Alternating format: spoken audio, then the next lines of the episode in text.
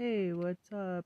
We are hot on the trail of Trump going to jail, and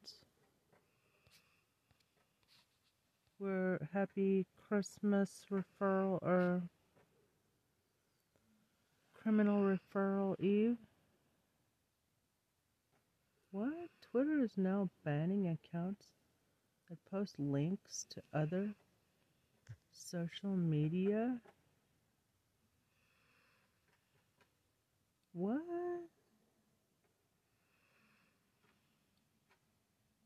Twitter is banning accounts that post links to other social media platforms? What the fuck is that? Who reckons the man?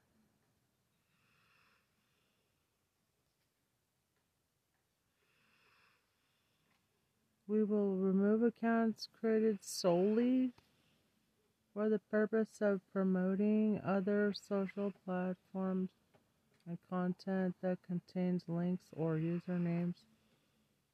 Facebook, Instagram, Truth Social, Tribel. Damn. What the fuck is wrong with Facebook? What about TikTok? Not TikTok though, eh? Still a lot of crows for any social. What? What the fuck?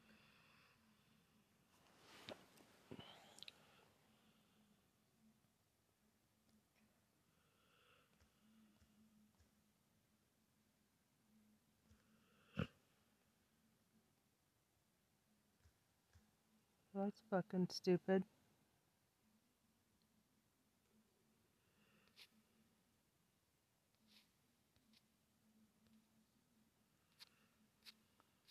Um, still a lot of cross-posting content from any social media platform. Posting links or usernames to social media platforms not listed above. Cross-posting content.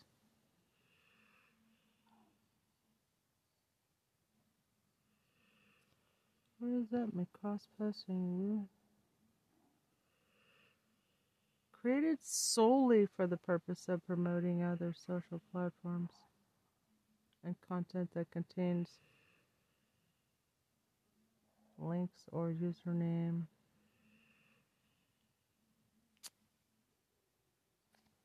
What the fuck? That fucking sucks. You're gonna fucking ban me right away.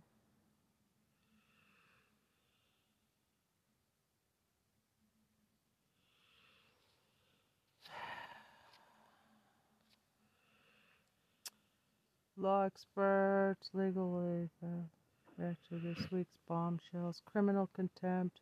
Sounds pretty groovy. Our clinical curriculum brings intuition to make it real, perspective to make it stick, and wisdom to make it Welcome to the midweek edition of Legal AF, the top legal podcast, providing an Are you hungry, puppy? Hmm. analysis of the most consequential developments at the intersection of law and politics with your regular team of midweek anchors, Michael Popak and Karen Friedman Agnifilo. We have a special crossover Ah. edition, Karen, of Legal AF, because we're joined for our first segment by Anthony Davis, journalist, podcast host, and broadcaster. And he's the host of Five Minute News and the Weekend Show on the Midas Media Network. He's unvarnished, he's unbiased, and he's here with us today to talk about our first topic. Our first topic, uh, speaking of first topics, the Biden administration and its State Department has made a decision to seek immunity for Crown Prince Mohammed bin Salman, who's also known as MBS, in a suit brought by the widow of journalist and U.S. citizen Jamal Khashoggi of the Washington Post, who was brutally ambushed, tortured, killed, and dismembered in 2018 in Istanbul at the Saudi consulate. According to the U.S. intelligence community, that was done by order of MBS. So why did the Biden administration weigh in and argue for immunity? And what does it mean internationally to our global standing as a defender of human Fucking rights? Anthony Davis will join us for this discussion.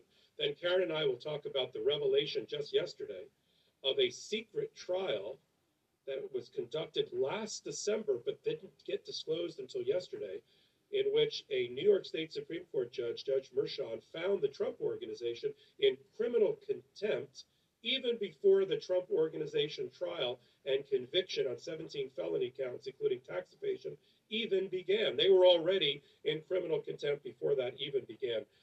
Was its disclosure this week a signal from the New York trial judge to Chief Judge Beryl Howell in the District of Columbia and the Department of Justice about Trump's unclean hands when it comes to documents? I'll give you my view, and we'll hear from Karen on that.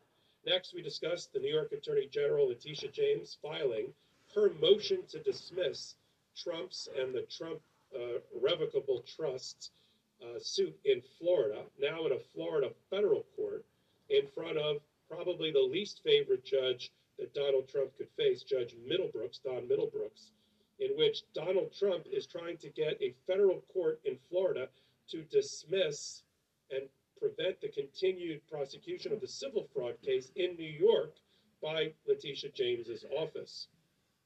This is now in front of the same judge who just last month dismissed Trump's suit against Clinton, Hillary Clinton, and a whole load of Democrats and sanctioned Donald Trump and his lawyers as well.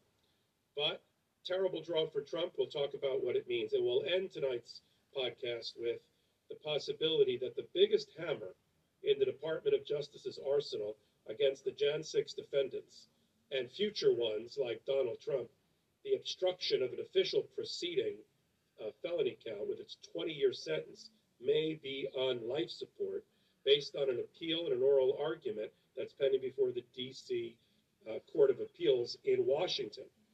A dozen federal prosecutors and FBI, FBI agents watch the oral argument from the gallery and want to know what the result is going to be because it changes the approach of the Department of Justice in their interactions of, uh, with current uh, Jan 6 defendants.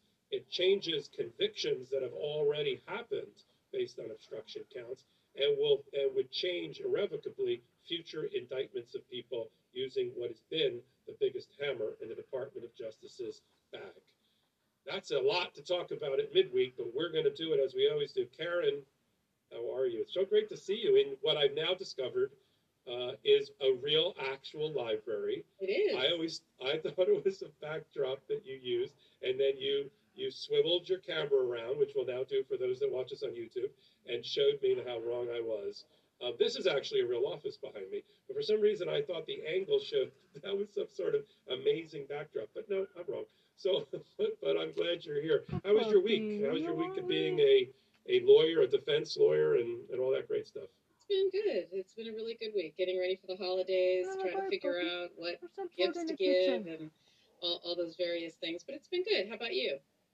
Oh, I, it's great, and I'm, I'm doing the same thing as you are. I'm trying to check off my shopping list with Hanukkah and Christmas on top of each other this year, and maybe some people during today's show will get some ins, in, inspiration by some of our sponsors, and You know, maybe I, I some of our. one of our sponsors that we're going to get to later is Yeah. one of the gifts that I've given and will be So giving great, several people because it's a great sponsor. But we'll so save great, that. and I and, and I know It's you're going to do that ad. You're going to do that ad read, and I love that new sponsor. We'll talk about that when we get to it. But let's get to something really less lighthearted and much more serious, which is the United States human rights policies and uh, a recent decision by the Biden administration and its State Department to intervene to argue that the uh, Crown Prince of um, uh, the Crown Prince of, uh, of Saudi Arabia um, is uh, not responsible and can't be sued in a federal courthouse by the widow of Jamal Khashoggi for his dismembering death and all of that. Uh, for that, I'd like to bring in Anthony Davis, our colleague on the Midas Media Network, broadcaster extraordinaire, um, host of the Five Minute News and the Weekend Show. Just brings an amazing, even though he lives in America now, an international perspective based on his his uh, longtime work with the BBC and others. So, Anthony, we're pleased to have you back on the show. And I think this is a perfect segment for, for us to talk about. Let me frame it over two minutes, and then I want to get both Karen and yours view about it. So, here's the undisputed facts we have a crown prince of Saudi Arabia who really runs that regime um, in uh, Mohammed bin Salman, known as MBS. Um, and the U.S. intelligence community has no doubt and delivered that report to Joe Biden really upon his move into the White House that MBS had given the the, uh, the green light, the go order, to send an execution team of 15 people, including nine of them that were on his personal security detail, known as the Rapid Response Team. He he first devised an elaborate trick and a plot to get um, Jamal Khashoggi, who had written unfavorable press and articles about Saudi Arabia when he when he was at the Washington Post, and and this is this just gets more heartbreaking the more I tell the story. Uh, Jamal was about to get married, eventually married, um, who is now the plaintiff in the case against Saudi Arabia, um, a woman, and uh, needed certain paperwork from Saudi Arabia, which he had left behind living as an expatriate in the United States years ago. Uh, when MBS, according to the intelligence community, learned that he needed this paper, the, the, the decision, the plan was hatched to trick him into getting back onto Saudi soil. In this case, the consulate sitting in Istanbul. And, and when he got there, uh, of course, ambush him, not give him the paper he was looking for, instead, torture, kill, and dismember him, literally, uh, while he was there, and his, his fiancee, then wife, never got to see him ever again. And so that happened in 2018. And since then, um, there's been this litigation that was started by um, his fiancee, or now wife, actually, in, in federal court, the District of Columbia. And there is a ba- there was a battle, or has been a battle, doctrinally, from uh, a immunity standpoint, as to whether the crown prince was head of state or something akin to it. Because if he wasn't head of state or something to, to the equivalency, then he would not have immunity. But if he was head of state, he would have immunity. And that goes back to a long line of State Department um, uh, policies and uh, positions that the, that, uh, that the United States has taken almost in an unbroken chain of precedent about no matter how heinous the crimes, if the person that did it is is a head of state, he's not going to be able to be sued in the United States for that. And so, for a long time, the timing of this is important.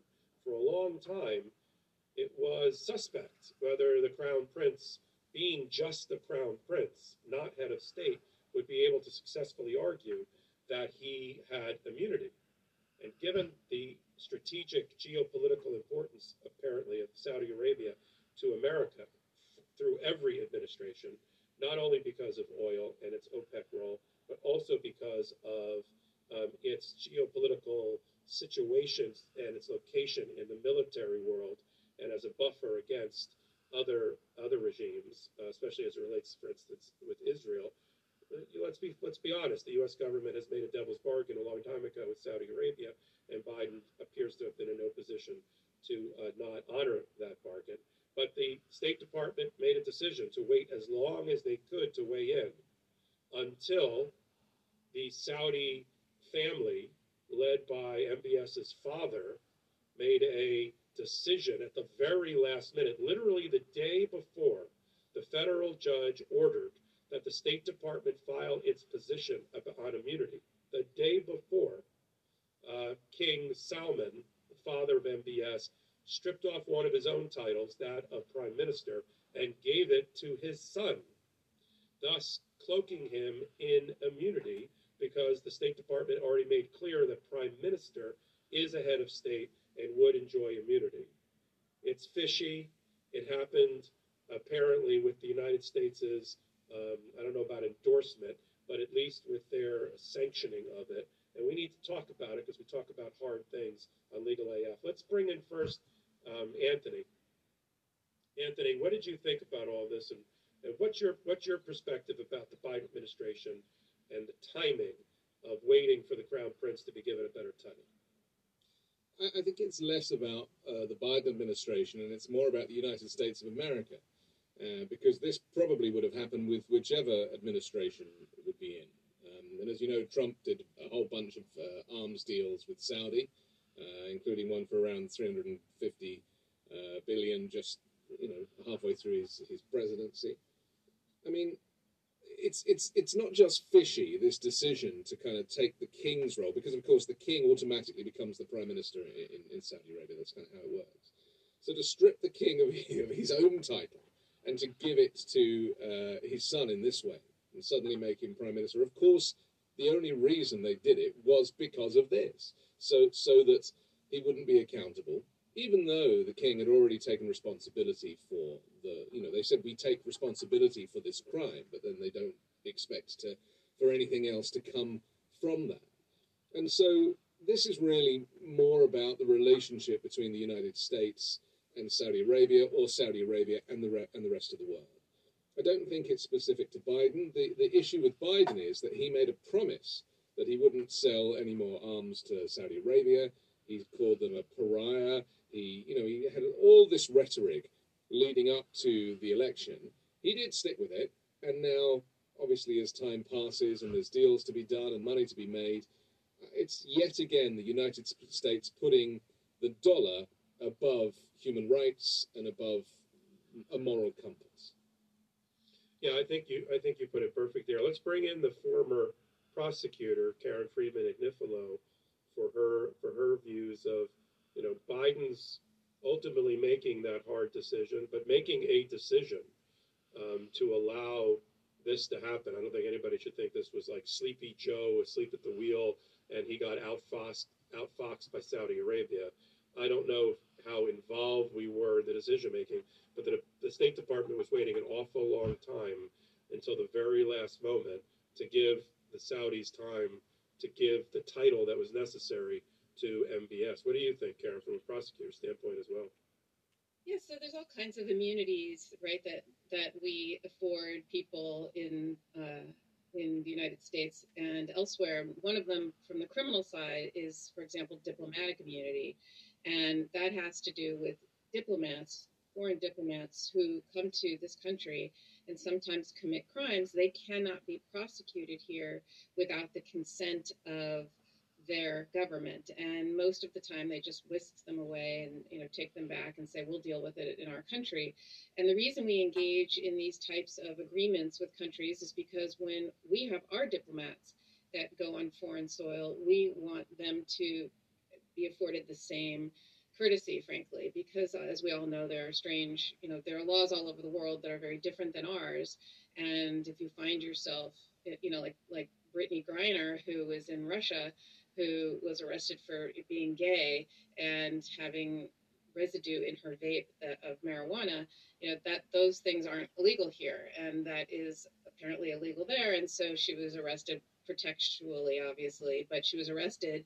If she had been a, a diplomat, for example, she would not have she would have had immunity and would not have been prosecuted and what happens is she gets arrested and then we have to do things like do that deal with the real devil, you know, with um, Viktor Bout to get her out, and um, and you know it's very difficult, and so that's one of the reasons we we do this with you know this is now this is sovereign immunity.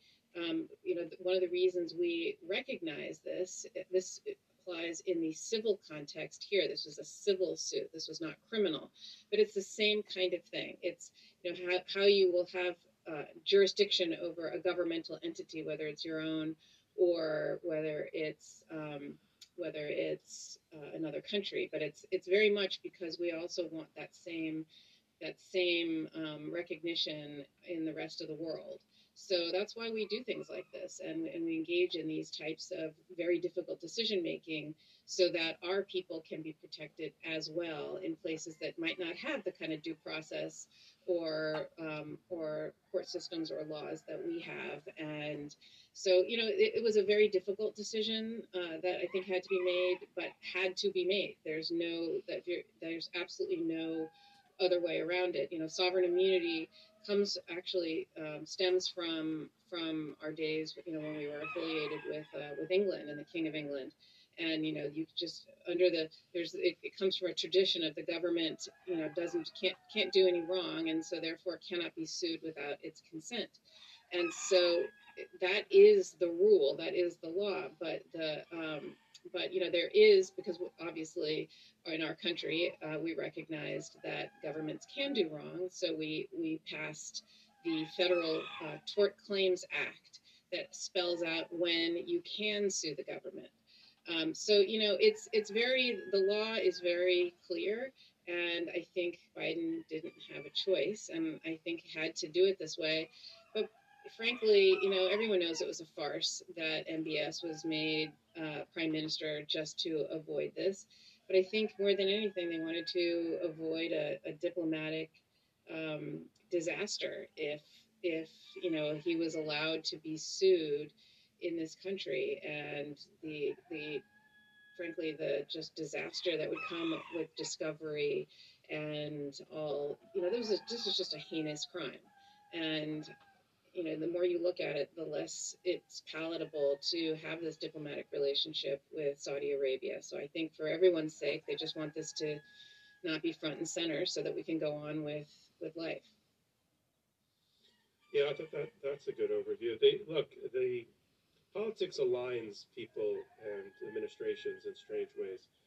Um, when the Saudi government was the subject of um, new legislation after 9/11 in the form of the um, of the form of JASTA, the Justice Against Sponsors of Terrorism Act, Hillary Clinton at the time was a big proponent of it while she was still in the Senate.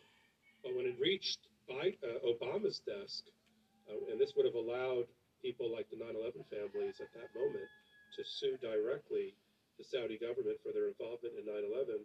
Obama vetoed it, and it took a full Congress to override the veto. Um, and so, you know, people, if you just take one thing out of context, you could say, "Oh, uh, Obama was against the 9/11 families," but there are these more complicated geopolitical issues, especially around Saudi Arabia, um, that come into play. And unfortunately, I think what's left for people like uh, Khashoggi's wife is going to have to be an act of Congress that somehow overrides and allows for this particular immunity to be removed and to allow her to have a continued suit. Um, Anthony, what do, you, what do you think about you know cases like the 9/11 families and their ability to go against the Saudi family and, and whether there would be uh, a political will to have Congress, some Congress, um, allow such a case to go forward, in, you know, as an exception to the general immunity standards? I think the US would just love all of this to go away, wouldn't it? Because, you know, ultimately this is not something that the uh, prosecutors want to deal with, it's not something that politicians want to deal with. It's the kind of unfortunate nature of geopolitics where you need to do business with countries that are, um, you know, mur- murderers. I mean, the the detail of this particular murder with Jamal Khashoggi, if you read into it, you know, the way his body was dissolved in acid and all this stuff, I mean, it's horrific. I can't help but think, just in back to your question, I can't help but think that if he was like a white American citizen, then the reaction might have been slightly different. And then, and then obviously with 9 11, part of the problem there was that, you know, initially there was this huge political diversion as to who was the perpetrator of this crime. And, you know, it was pointed to Saddam Hussein, it was pointed to Afghanistan eventually, and then, of course, they find the perpetrator in Pakistan. But it had, you know, 17 of the 19 bombers were Saudi nationals. And so, again, it's another situation for America to have to deal with. It's like, well, you know, I guess just business. You know, it's just business all the time. It just comes down to business. And this is what drives me mad. There is nothing to stop Biden from saying, okay, no more arms deals. So you have to ask the question who is putting pressure on Biden to continue selling arms to Saudi Arabia and supporting the war in Yemen? Who, who is putting pressure on the US um, attorneys to not to give the 9 11 victims the justice that they deserve. I mean, there is clearly, um, you know, in England we refer to it as the establishment. You know, you, if you've seen the Netflix documentary with uh, Harry and Meghan, you'll learn about the, the forces, the dark forces that are behind a lot of these decisions.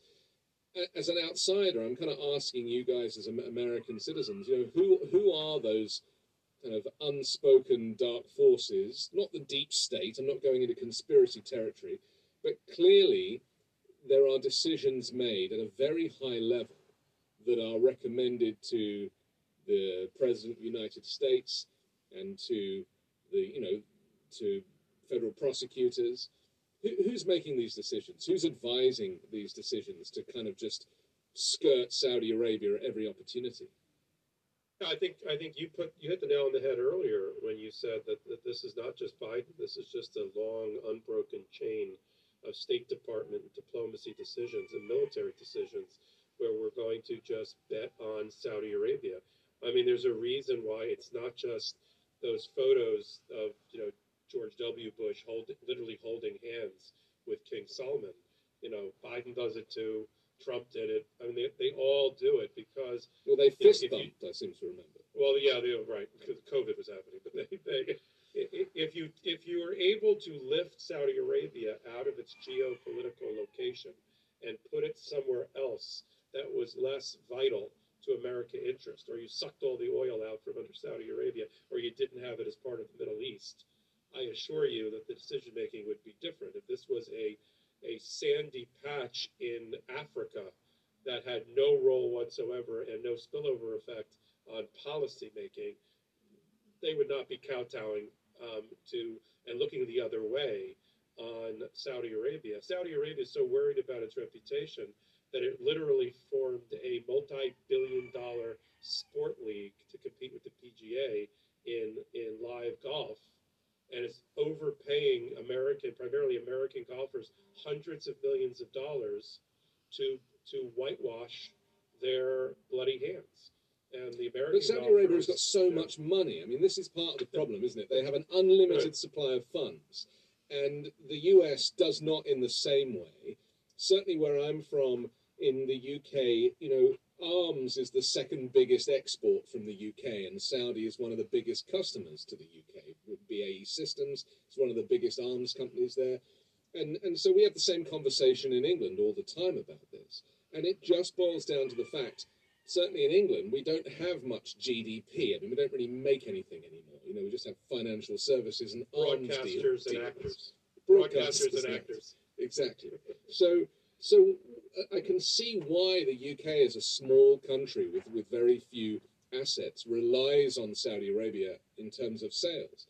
But I don't understand it with the United States, where the, it has massive GDP. It has it has a huge opportunity to kind of, you know, build in America, hire in America, make in America, and yet it's still relying on these yeah. kind of these deals to sell tanks and missile systems. Yeah. I just don't, I don't think it. it's that, but I don't think it's I don't think it's necessarily GDP driven. If they weren't sitting on top of oil wells and in control in part of OPEC and OPEC plus, yeah. and they, they weren't so important to to our democratic ideals in the Middle East. That's what I think strate- it is.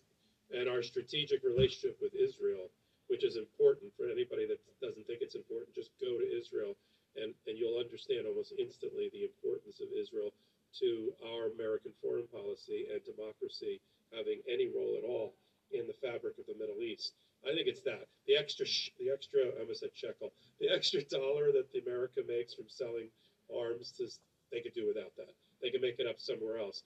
But I don't think you can turn your back if it if that is your foreign policy, which it, it has been for you know 60 or 70 years Saudi, you, then you have to you have to hold your nose, which is what it appears every administration does. And, and World War Three might have something to do with it as well. yeah, averting World War Three. Right. It, it, it's nice. Iran who is right there, and Iran is of course the enemy of Saudi, yeah. and Iran. As we know, we're kind of always on the brink of war with Iran, or some people are kind of goading it to happen. I know Trump yeah. is probably looking to start a war in Iran but that that is the other problem, isn't it? It's it's the geography of that area, That's and right. you know who's on the side of of the Sunnis and who's on the side of the Shiites, and so you end up in a situation, and, and America has to pick a side.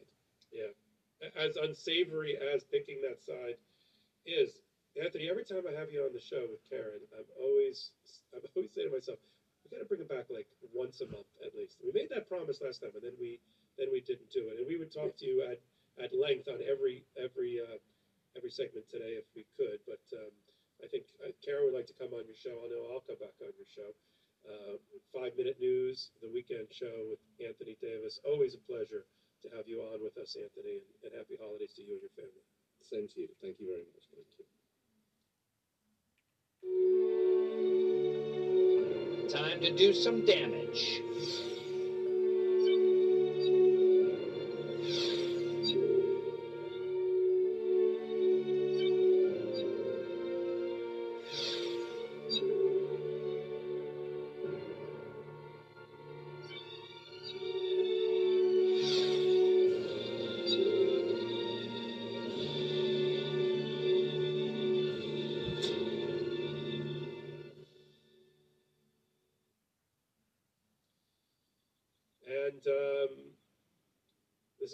Is segue out of that out of that segment, but I'm going to try, Karen. Did you know that your temperature at night can have one of the greatest impacts on your sleep quality? Did you know that, Karen? If you wake up too hot, or I didn't either, although I get hot or cold during the night, and I always wonder why and what I can do about it. I highly recommend that you check out Miracle Brands bed sheets. It's inspired by silver infused fabrics made by NASA. Miracle brand makes temperature regulating bedding so you can sleep at the perfect temperature all night long. Boy, this would solve a lot of problems for me. I've always got that one leg sneaking out because I get too hot during the night. Do you know that, that traditional bed sheets can also harbor more bacteria ugh, than a toilet seat? Yuck. It can lead to I know that. Let's let's read that again. Traditional bed sheets can harbor more bacteria than a toilet seat. It can lead to acne and allergies and stuffy noses. It's just there's no other word for it, Karen. It's just gross. Miracle Brand, however, offers a whole line of self-cleaning, eco-friendly bedding such as sheets, pillowcases, and comforters that prevent 99% of bacteria and require three times less laundry. It uses that silver infused fabric that I mentioned that was developed for NASA. They're thermoregulating and designed to keep you at the perfect temperature all night, whatever that perfect temperature is for you, so you can get a better sleep every night. And they're self cleaning. These sheets are infused with natural silver that prevent 99.9% of bacterial growth, leaving, leaving them to stay cleaner and fresh three times longer than other sheets. No more gross, o- gross o- odors. Couldn't get that out. Gross o- odors. There we go. Miracle sheets are luxuriously comfortable without the high price tag of other luxury brands. They are, here we go, the perfect gift for your spouse, friends, or family. We're right at the holiday time when you're trying to make a list of what you could buy people. Who doesn't want to sleep and uh, who doesn't want better sleep and luxurious feeling bed sheets? And since these come with three free towels, you get two gifts in one just in time for the holidays. It's better for your skin. Stop sleeping in bacteria, Karen. How many times do I have to tell you that? Clean So sheets mean clean sheets mean less bacteria to clog your, your pores and fewer breakouts and other skin problems. Go to trymiracle.com slash legal AF. That's T R Y M I R A C L E dot com slash what else? Legal AF to try it today or gift it to someone special this holiday season. And we got a special deal for our listeners and followers and watchers. Save over 40% and be sure to use our promo code legal AF L E G A L A F at checkout to save even more and get those three free towels. And Miracle is so confident in their product. It's backed with a 30 day money back guarantee. So if you aren't 100% satisfied, you will get a full refund. Upgrade your sleep with Miracle Brand. Go to m- try trymiracle.com slash legalaf and use the code legalaf to claim your three piece towel set for free and save over 40% off. Again, that's trymiracle.com slash legalaf to treat yourself, a friend, or a loved one this holiday season. Thank you, Miracle Brand, for sponsoring this episode. We're glad to have you on board as one of our many sponsors. Karen, um, it's a miracle that we're even getting through these segments as rapidly as we are. And here's my favorite one, one of my favorite ones for tonight. and this has to do with your your old office, the Manhattan DA. And we just learned yesterday that the Trump organization was the subject of a mini trial in December of last year, secret. No one knew about it until it was revealed by the court yesterday. We'll talk about why that happened. In which the judge, and in a 28 page order, found the Trump organization in criminal contempt beyond a reasonable doubt for their willful flouting of orders and subpoenas that had been issued to the Trump organization. The judge had had enough after reciting all of the facts of all of the shenanigans there with the Trump organization. The Trump threw the, uh, the, the judge threw the book at them and found them in uh, criminal contempt. The only reason we didn't find out about it in advance is because the judge didn't want a future jury and the jury to learn that the Trump organization had already been found in criminal contempt, been convicted of something before the start of their tax fraud case, because, and I think rightly so, they didn't want the jury to be um, biased uh, against the Trump organization. The timing of it is interesting, but first I want to get uh, Karen your view. You got Solomon Shinerock, a former colleague of yours, who apparently handled the trial successfully. Talk, talk. Let's talk about when a judge, when a prosecutor asks for criminal contempt, and when a judge issues it, what it, what is it, and why does a court use it? What does it mean that the Trump organization got found in criminal contempt before their main trial even started? Not widely used criminal contempt, frankly. I, I, will, I only remember it being done one or two other times recently. And it, it's something that is done when somebody willfully disregards court orders. And so, what was happening at the time is uh, Solomon Shinerock, who was uh, an assistant district attorney in Manhattan investigating the Trump organization, uh, he was what they were doing during this is, during the investigation is issuing multiple grand jury subpoenas and everybody recalls the grand jury is a secret proceeding and so grand jury subpoenas are also secret, and anything that comes is secret. And so what, what, what was happening was the paperwork uh, was they were subpoena duces tecum, which is a Latin phrase for documents. Subpoenas for documents, and so as opposed to a subpoena for a person to show up. So they were producing these documents, and they were producing, frankly, thousands of documents that were going that um, the prosecutors were going through. And however, they could tell that there were certain documents that were not being provided. And what um, ADA Shinerock would do is would ask again and give them more time and ask them again and give them more time. And then after a while, when he wasn't getting a response, he brings them to court. And he went in front of Judge Merchan, who then ordered the Trump organization to turn to pr- to produce those missing documents. And once again, they didn't produce them. So he ordered them again and he ordered them again. I mean, there were so many opportunities they were given, the Trump organization, to produce these documents. Uh, I believe there was um, four grand jury subpoenas and three court orders. And they specified what the documents were that they wanted. And the Trump organization just, once again, you know, they squirrel away documents. They don't give them over. They don't comply with subpoenas. And so you have nothing else to do but charge them with contempt, and it's a it's a crime, uh, criminal contempt, and you have to prove it beyond a reasonable doubt. You have to show that what you did was willful and knowing. It was you know you willfully disobeyed the grand jury subpoena it's not that it was an accident.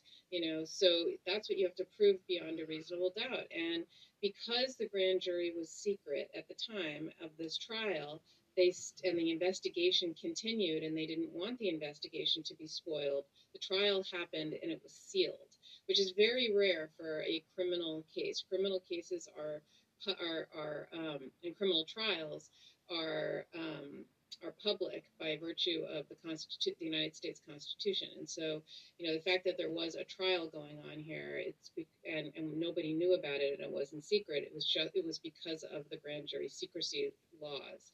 And but what happened was uh, the grand jury eventually um, was disbanded, or you know, did, no, was no longer there. And at that point, they could have unsealed the finding of this trial. But as as you pointed out, Judge Merchan, because of the publicity in the surrounding this case, uh, there's no way that prospective jurors wouldn't have heard about that, and that could taint them and be considered overly prejudicial because they would see how they are such obstructionists and don't and and and basically have a, a criminal conviction, if you will. So um, so that's what it means. And now he but it but now that the trial is over and before sentencing, Judge Merchan, uh, I think that was the reason he did it now because I could bet you anything he's going to take this into consideration when he sentences them. And you know and use this as a reason to sentence him to the max which is not very much but at least he can do that now. I think the only um, fine for this particular criminal contempt is $4000 so it's not like you know it's not there's no there's no teeth to any of these uh, any of these laws. So why wouldn't trump continue and, and the trump organization and the trump family, why wouldn't they continue doing what they do, which is they have complete contempt for any law, for any order, for any judge. They do what they want and then they fight it. They bring these frivolous suits, they make frivolous arguments, and they just don't do anything. For them, it's like, so who cares that I'm held in criminal contempt? All I have to do is pay $4,000. You know, what they end up doing is they end up delaying things and they end up just using the court system for their own benefit. And I just think at a certain point, it's outrageous to see how they just do not follow the law. And the fact that we have somebody who's running for president, who was president, who just flagrantly does not follow the law is just, I, I can't wrap my head around it. I don't understand. There's just no, there's no, um, there's just no respect for the rule of law. But, and this is just yet another example, just the willful disobeying court orders to turn over documents in a criminal investigation. And that's what they did. Yeah. Here, here's my view. The fine is ridiculously low. I don't even know why Merchan only issued $1,000 for each violation. The, the uh, your old office asked for $60,000 a day, and he certainly was empowered to do more. But you know, just a couple of uh, points of clarification, not to your analysis, but just for our listeners and followers. The reason the Trump organization was being subpoenaed and not it wasn't being done some other way is because technically the entity that was convicted, the two entities that were convicted of the 17 counts of tax fraud and business record fraud was not the Trump organization. It was the Trump, um, the Trump Corporation and the Trump Payroll uh, Inc. And so the Trump organization, which was their parent company, but they, but, but through which these two companies they, they did all their business, that's why they were being subpoenaed as opposed to having documents produced some other some other way in the process.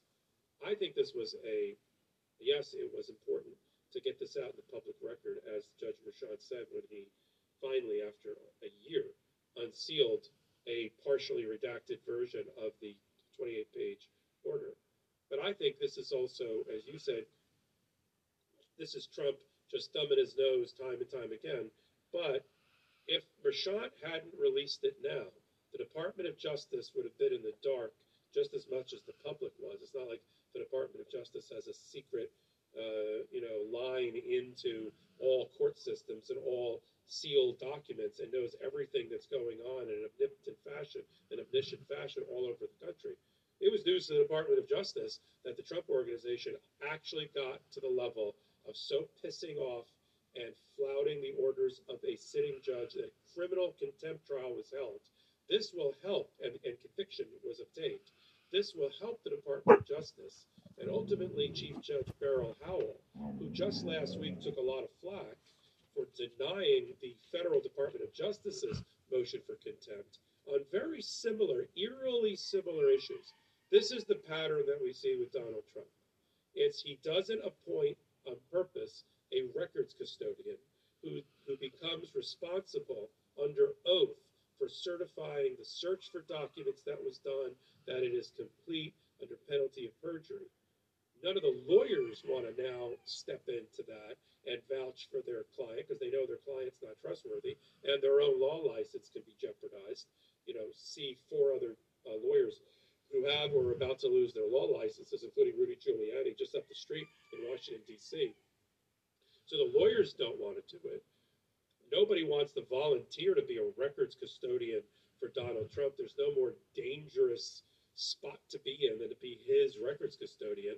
Donald Trump doesn't want to do it because of all the criminal implications of signing something, so he doesn't. So he didn't do it in New York. The, the, the records custodian that he did appoint was basically useless and, and had misled the court, a fraud on the court, in his own testimony um, in that court. Uh, he, you know, the, the uh, your old office, Solomon Shinerock, asked him, have you been a records custodian before? Oh, yes, I've responded to dozens or hundreds of subpoenas that have come into the Trump organization over the years. You know, we have it down to a science. We have a way to do this. Have you ever been found, sir? Uh, has it ever been found that your uh, conduct of being a records custodian fell short of the requirements and, and you were punished or penalized? No, never. Well, the reality is he had been, and the Trump organization had also been in trouble before in responding to other subpoenas in other cases. So you have the same thing going on in Judge Beryl Howell's courtroom on the grand jury subpoenas. Nobody wants to be a, a records custodian.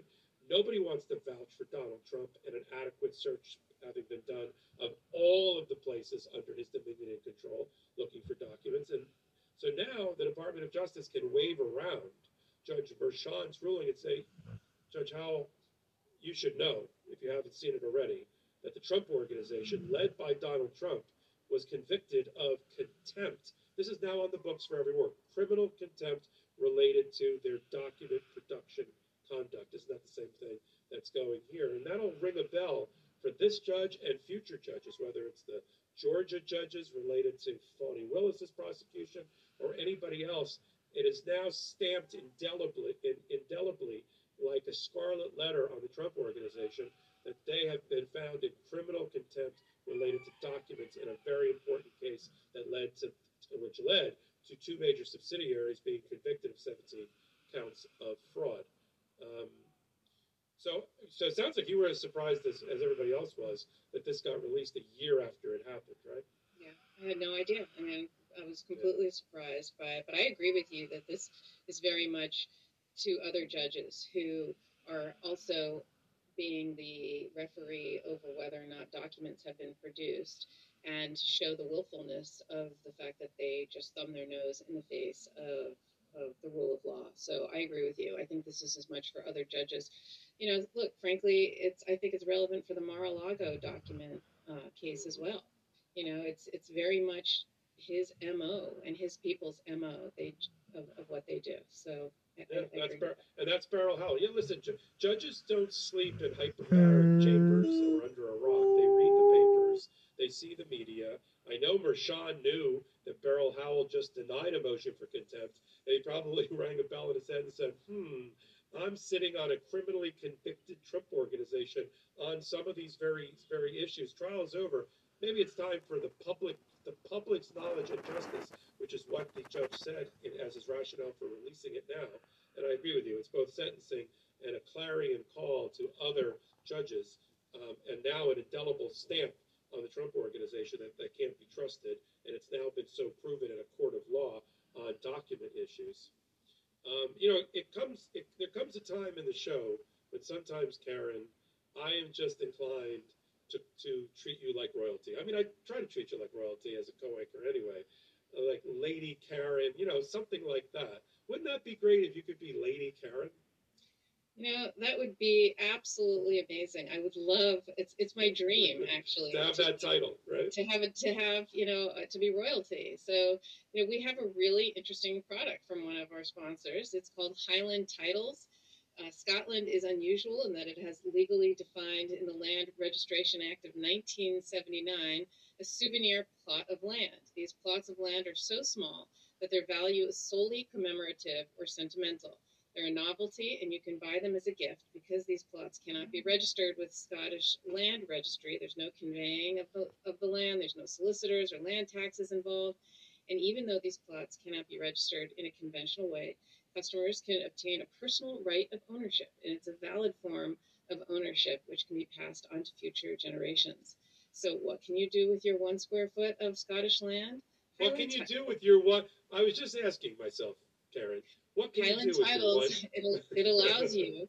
It allows you to style yourself as a lord or lady or laird of your estate. And each luxury gift pack comes with a personalized certificate which displays your new style and identifies your unique plot number. You can also look on Google Maps and see your plot of land. So it's not too late for Christmas because you can actually download your personalized certificate after checking out and use the discount code LEGALAF to receive 25% off at www.highlandtitles.com. I actually, after seeing this was so I've seen this before, and I've I've um, thought it was really interesting, and so I actually one of one of my very close friends today is his 11th birthday, and I right before we started taping, I went on there and I did this for him, and I'm going to present him. He's he's Laird Alexander, and I'm going to present this to him. Is so And- great. He's going to to have that. I think it's this is a fantastic idea. I absolutely love it. I, I uh, with Meghan and Harry so quickly giving up their titles, I think it's great that you can through this this Highland Titles Company sponsor, you can get a title, you can you can buy a title and get a three point three times uh, three size plot of land. Great for the holidays, all the holidays, Hanukkah, Christmas, or whatever you celebrate, or just just to give a fun novelty gift to a friend. We're so Am I going to have to start calling you Lord Popok? uh, you mean again? no, no. Although I do like Lord Poe, I do like the sound of it. I do like. I think this is a very fun sponsor for us to have, and, and, and really and welcome them to the show. Um, let's turn to the other reason that people love our show is our analysis of legal and political issues. Let's talk about uh, the New York Attorney General Letitia James and doing battle not in New York, not where she should be doing battle, where that has jurisdiction over her and her case against Donald Trump and all of the little Trumpettes, all the little children of Donald Trump, in the civil fraud case brought under her very broad um, powers, unique powers as the Attorney General of New York, to go after people and individuals uh, who are continuing to commit fraud in the state. And, and the, our statutes here, specifically 63-12, give her extraordinarily broad and muscular powers against a company that's been accused of fraud, even in the civil context. Well, Donald Trump doesn't like the way that case is going, and having already lost in a New York State jury trial, criminal with a much higher burden of proof on, on his, on his main company, his only company, on 17 counts of tax fraud. He's now staring down the barrel of a civil fraud case that actually probably has more ability to disrupt his finances and his life and the operation of his business in New York than even the criminal trial does. Because the criminal trial with a jury, yes, he's convicted, and that will now stay on the Trump organization's record and will make it difficult for them to get conventional lending, to get insurance, to get licenses. But over on the civil side, uh, this might sound counterintuitive, but we've talked about it in past podcasts. On the civil side, the judge and the New York Attorney General have tremendous power if if a jury finds that they have committed civil fraud, Trump and his children, to take away their company, give it the death penalty, um, make sure it doesn't do business in New York any longer. And uh, Letitia seeking, Letitia James is seeking at least a $250 million worth of disgorgement back to the state of New York for what she believes is ill-gotten gains or profits. Well, Trump doesn't like all of that. And where is his favorite jurisdiction? Um, his backyard in Florida. And he files cases all over the state. He tries to do it in, in the northern part of the state, hoping to get a great judge for him like Aileen Cannon, and he was successful. He, he just filed a case against the Nobel Peace Prize Committee because they gave out a peace prize based, in his view, on the Russia interference um, uh, reporting. So he sued them in the from a county nobody's ever heard of in the middle of the state called Okeechobee County, probably because he's got another buddy there or a trumper is sitting on the bench there. And then he ran down to his his other favorite place, the courthouse in West Palm Beach, uh, first in the state court because he's already scared of, of Judge Donald Middlebrooks. Judge Donald Middlebrooks, which is the senior judge in the West Palm Beach division of the Southern District of Florida, and I, as people know, I've been in front of him uh, over the years in various cases and trials. He's a no-nonsense judge. He's apolitical, um, but you better come prepared in this courtroom with the law and the facts on your side, or you're going to be tossed out. Um, the case that he originally filed against Hillary Clinton and all of the Democrats, the Democratic National Committee, and Debbie Wasserman Schultz, and all these other people, with, uh, with just a vendetta lawsuit, um, a performative lawsuit, as Judge Middlebrooks called it, just political in nature, having nothing to do with the law or the facts. That was tossed a month and a half ago by Don Middlebrooks, dismissed with prejudice and a finding of sanctionable conduct by Donald Trump and his lawyers, and he's in the process of awarding up to a million dollars in in fees to the other side who had to defend this BS case. That's the Don Middlebrooks, Judge Middlebrooks, we're talking about.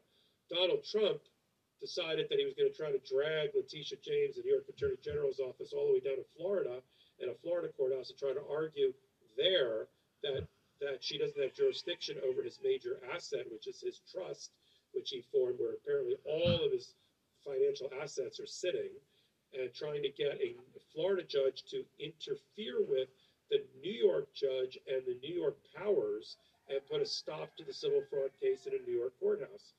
Even the, the first listener, the person who's only listened to the show for the first time today, is probably saying, How does a Florida court have jurisdiction over a New York court's proceedings?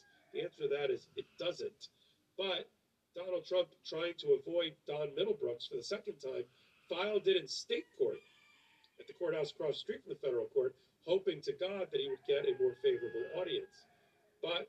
guess what he didn't bank on was that Letitia James would immediately, based on the filing of a one page document, which gets the case removed and brought from the state system over to the federal system, and then randomly assigned to Don Middlebrooks.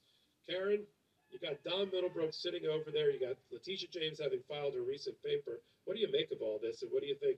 What do you think Don Middlebrooks is going to do with a second bite at the apple of, of Donald Trump and his his attempts to involve Florida courts in New York civil fraud cases?